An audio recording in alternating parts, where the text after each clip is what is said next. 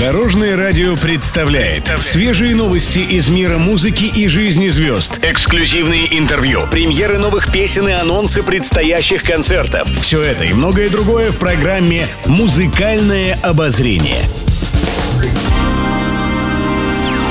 Добрый день. В студии Алена Арсентьева, и это программа «Музыкальное обозрение» на Дорожном радио пишет пресса. В разговоре с журналистами Виктория Дайнека отметила, что одно из важных качеств профессионального артиста – это умение скрывать плохое настроение, чтобы не расстраивать зрителя. Но себя певица назвала артистом грустных песен. Дайнека призналась, что на своем концерте она может даже поплакать, если нахлынут эмоции. Кстати, совсем недавно артистка говорила, что грустные композиции могут серьезно влиять на личное счастье исполнителей. Она сравнила песни с мантрами. По мнению Виктории Дайнека, композиции с негативным негативным настроением могут запрограммировать человека на плохие события.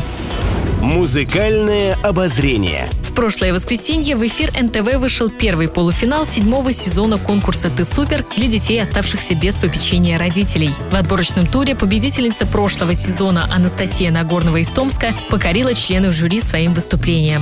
Для полуфинала девушка выбрала песню Валерии «Любовь и боль». Настя снова поразила жюри и зрителей своим исполнением. Игорь Крутой отметил, что девушка грамотно умеет управлять своим голосом. Он посоветовал ей найти свой репертуар для профессионального роста. Поддержать Настю пришла народная артистка России Валерия. Она была в полном восторге от выступления девушки. «Как же невероятно поет Настя! Я слушала ее, просто затаив дыхание», — сказала певица. После этого Валерия и Настя спели вместе. Новый сезон вокального проекта «Ты супер» стартовал в начале сентября. Следующий выпуск выйдет в это воскресенье на НТВ.